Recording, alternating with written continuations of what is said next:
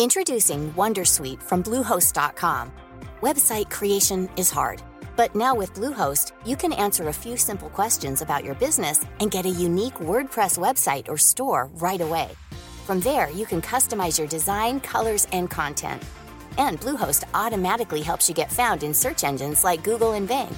From step-by-step guidance to suggested plugins, Bluehost makes WordPress wonderful for everyone. Go to bluehost.com/wondersuite.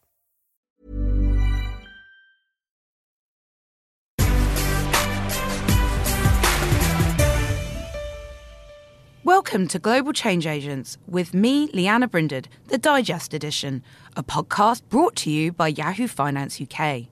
You can watch a full version of this interview by heading over to yahoo.co.uk forward slash change agents. Joining me today is Jan Gooding, chair of LGBT rights charity Stonewall and separately audience measurement body PAMCO. She's also the president of the Market Research Society. We'll discuss Jan's storied portfolio career. She'll share her tips for challenging the status quo and rising to the top. And we'll discover the achievements Jan is still looking to tick off the list. Jan, welcome to the show. Thank you. With all these interviews, we do like to start at the beginning. So, you grew up in the Bahamas. Tell us a bit about your childhood and how that shaped you to the person you are today. Well, of course, when you're a child, you don't realise how extraordinary your childhood is. My parents moved to the Bahamas when I was six months old. Uh, and I went to school there actually until I was 12, which people often find quite surprising. Uh, and I think the way that, looking back on it, influenced me and was so important was because I, I was brought up in a sunny place with tremendous freedom. You know, I ran around in bare feet most of the time and shorts. I didn't know what cold was. Uh, it was a very light, bright, gorgeous place.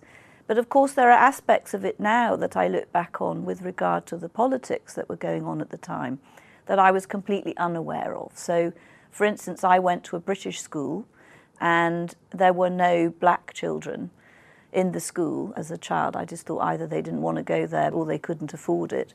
And I only discovered when I got older that actually they had been excluded. And I remember being rather shocked, and I couldn't believe that my parents had sent me to a school where there was such a regime. And the reason I discovered it was because when I was about 11, the uh, black Bahamian government at that time insisted that the school be mixed, and there was a big controversy around it. And so suddenly, very big uh, group of, of local children, not expatriate children, arrived in the school. Uh, so interesting that I lived through that through the eyes of a child, and I think it has held me in good stead through my career because it was an early lesson in I know people talk a lot about about being woke, but actually I think waking up to other people's experiences in a political sense is very important. And I think if you're going to have a career in marketing, one presumes that's because you're curious and interested in other people, which I always have been. But not being complacent about the world you live in, uh, I think, is, is an important lesson.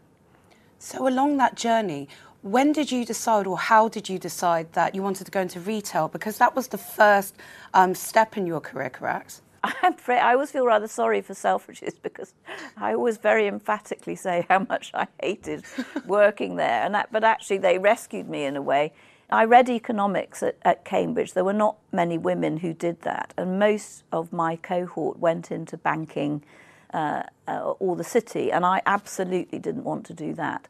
My mother had died when I was 20, so my home in the Bahamas disappeared. My father had uh, gone remarried and gone to live in Uruguay, of all places, very far away. So I was in London, very uncertain about what I wanted to do, and I went to a careers fair, and Selfridges were recruiting for their management trainee course. So I, I mean, I literally needed a job. So I took it and I had this vague notion I wanted to work in business, whatever that meant. I didn't want to work in, in the city. I wanted to be in business, and obviously, retail is a big, important sector.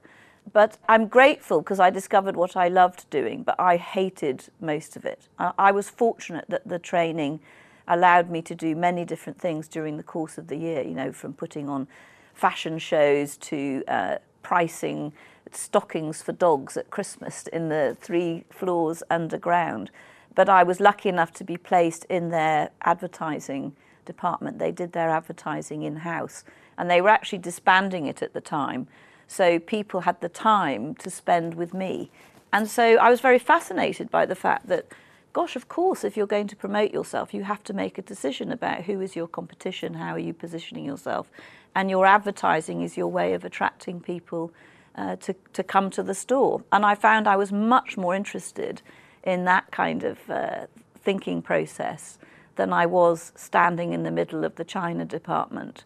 Uh, trying to talk to someone about Royal Doulton, about which I knew nothing and wasn't the least bit interested a lot of pressure now these days seems to be that you have to have a plan, and especially with your career.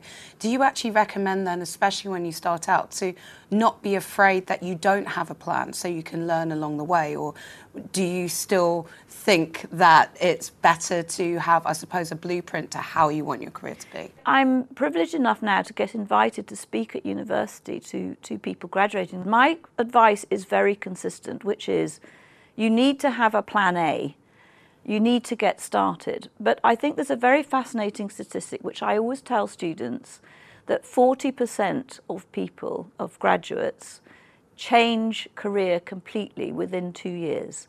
Now, that's quite a heavy cost for employers because that means 40% of the people they've recruited, they've made the wrong choice. It also tells you that 40% of the graduates also made the wrong choice. So I think when you know that it's that big a proportion, the, one should remain calm, get going with something like I did, and know that there's no disgrace or shame in plan B, possibly plan C. I think you have to do something long enough um, to really know, because I think a bit like starting anything, you can, you can hate the start. So I think you should set yourself some goals and milestones about what you are going to do and then learn as much, much as you can as you go. You found your path and you joined an advertising agency in 1982. Was it like the Mad Men kind of era? What were the kind of things that was happening around that time in terms of advertising and was there anything that was super jarring for you going into a completely new sector? Well, I've since discovered that Ted Bates, which is where I joined, is literally the agency upon which Mad Men was based, um, which I didn't know at the time. And obviously, we knew nothing about Mad Men. Uh, it, was a, it was a shock to go there. I loved, as I've described, the, the whole area of thinking about strategy and advertising. So I was immensely excited about the work.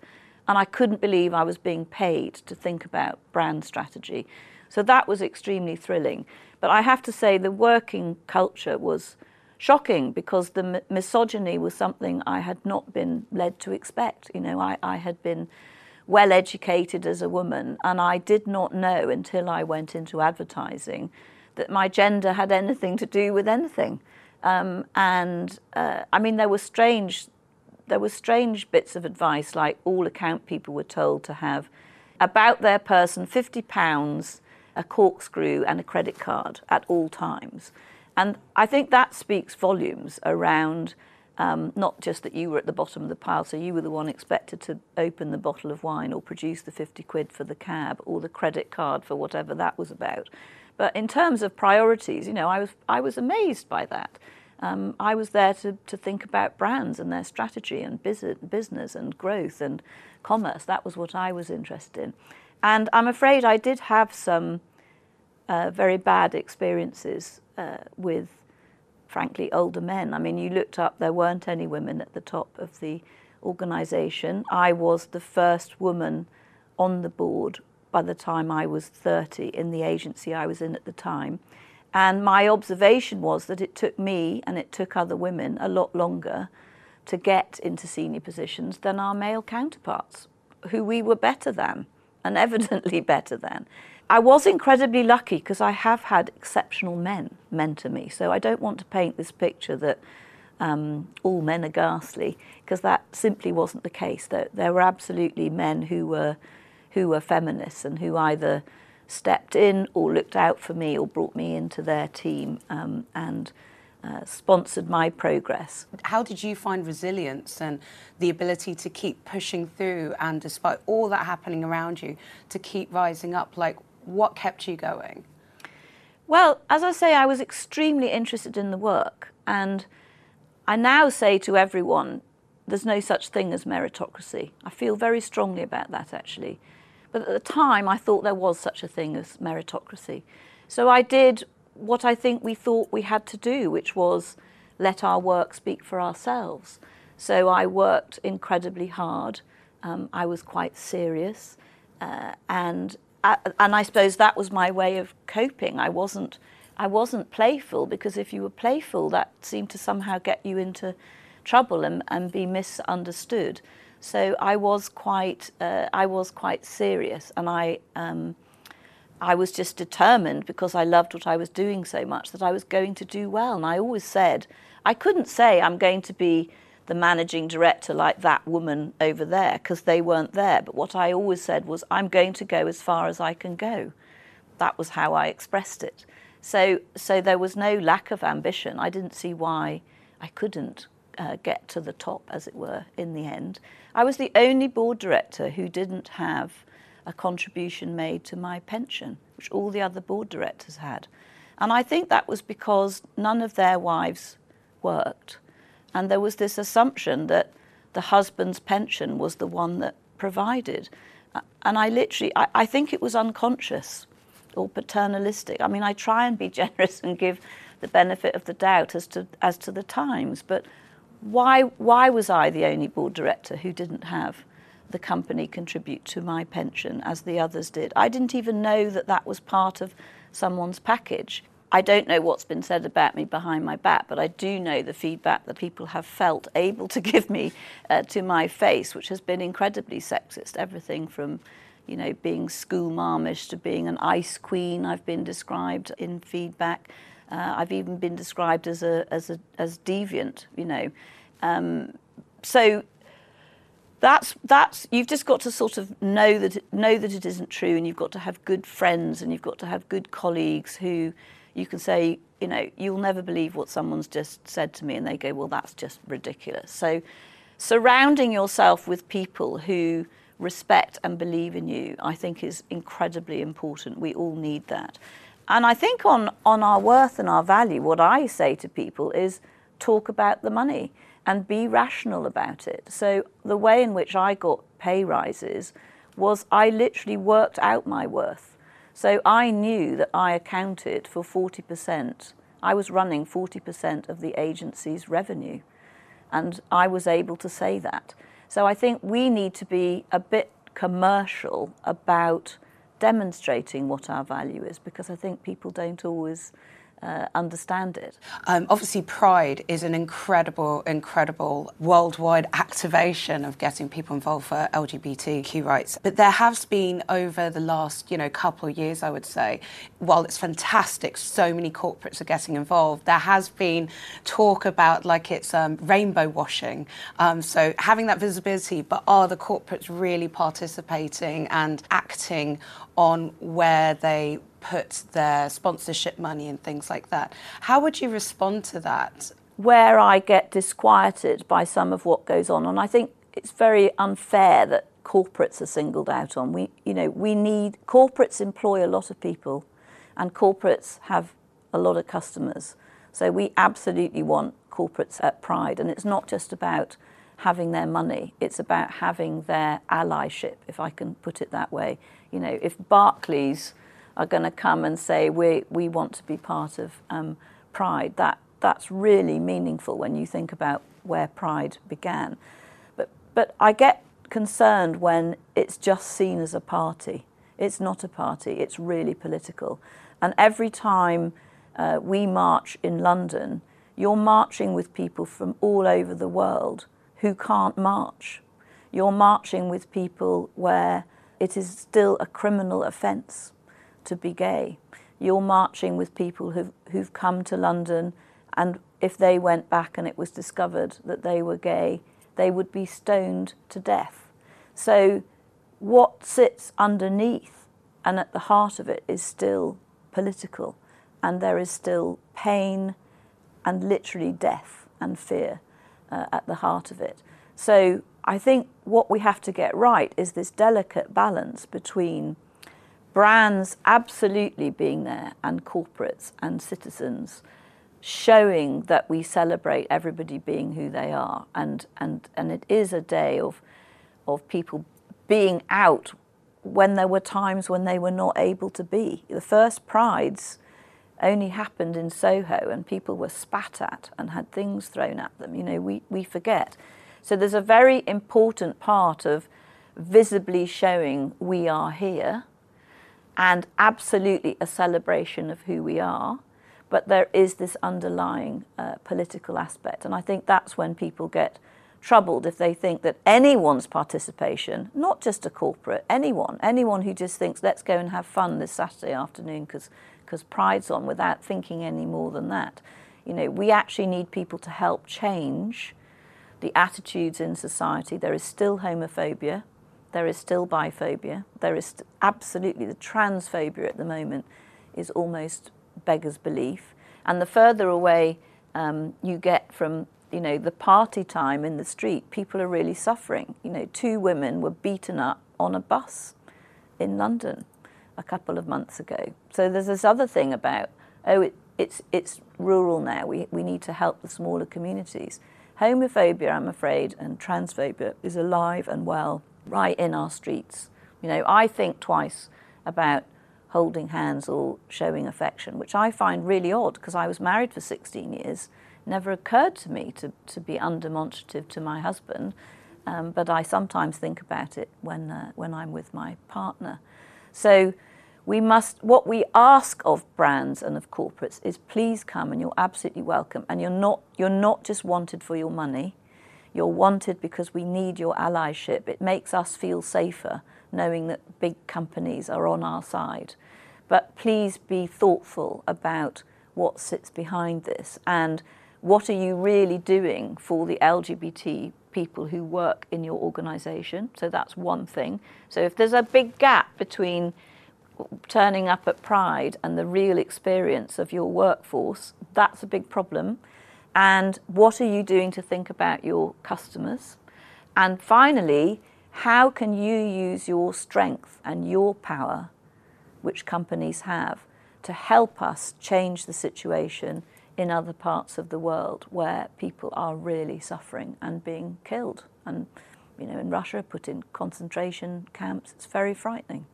Yourself and Stonewall have done so much to bring about also that nuances to every situation, including Black Pride, which, you know, years ago hadn't happened. So I think that's fantastic to delve deeper and get more intersectional in terms of that diversity inclusion. It's even tougher for people of colour who yeah. are gay. Do you feel that society or businesses or everyone is recognising that? This is the great, huge frontier, isn't it? I think the record of um, of this country on BAME is a disgrace per se, never mind in, in the additional complexities of being uh, uh, BAME and LGBT, which, as we know, it's sort of layer and layer of, of disadvantage and, and discrimination. It's like, you know, which one are you going to pick? Um, I, I, the first thing to say is that we at Stonewall felt we also had a lot to learn. So even uh, with being trans inclusive, we've had to have a lot of education of ourselves, including the board, including me. Uh, the same uh, with BAME. Every member of the Stonewall board uh, was given a copy of Why I'm No Longer Talking to White People about race. So I think the first thing I would like to say as the chair of Stonewall is that, that one approaches this with the due humility to our own part in not having paid enough attention to this. And for me, as Stonewall go, goes forward, our skill and expertise and eloquence on the subject of intersectionality is where I hope we will massively improve. Because it's not enough to have good intentions or to mean well. You've actually be, got to be skilled enough uh, to engage in it. So I was incredibly pleased and proud uh, when I sat in a room with Lady Phyll at the start of this year and we agreed, you know, a, new partnership with ourselves and UK Black Pride. And importantly, it is a partnership of mutual respect where we are going to learn as much about it, uh, about the, the progress of Black Pride to get it more uh, national, less one single event, all the ambition that Black Pride have to to spread and have greater impact. Um, and there's just there's a whole program of work that we need to develop in the coming years in this area. Thanks for listening to Global Change Agents with me, Lianna Brinded, produced by Yahoo Finance UK. A full version of this interview can be found at yahoo.co.uk forward slash change agents. And for more information, go to uk.finance.yahoo.com.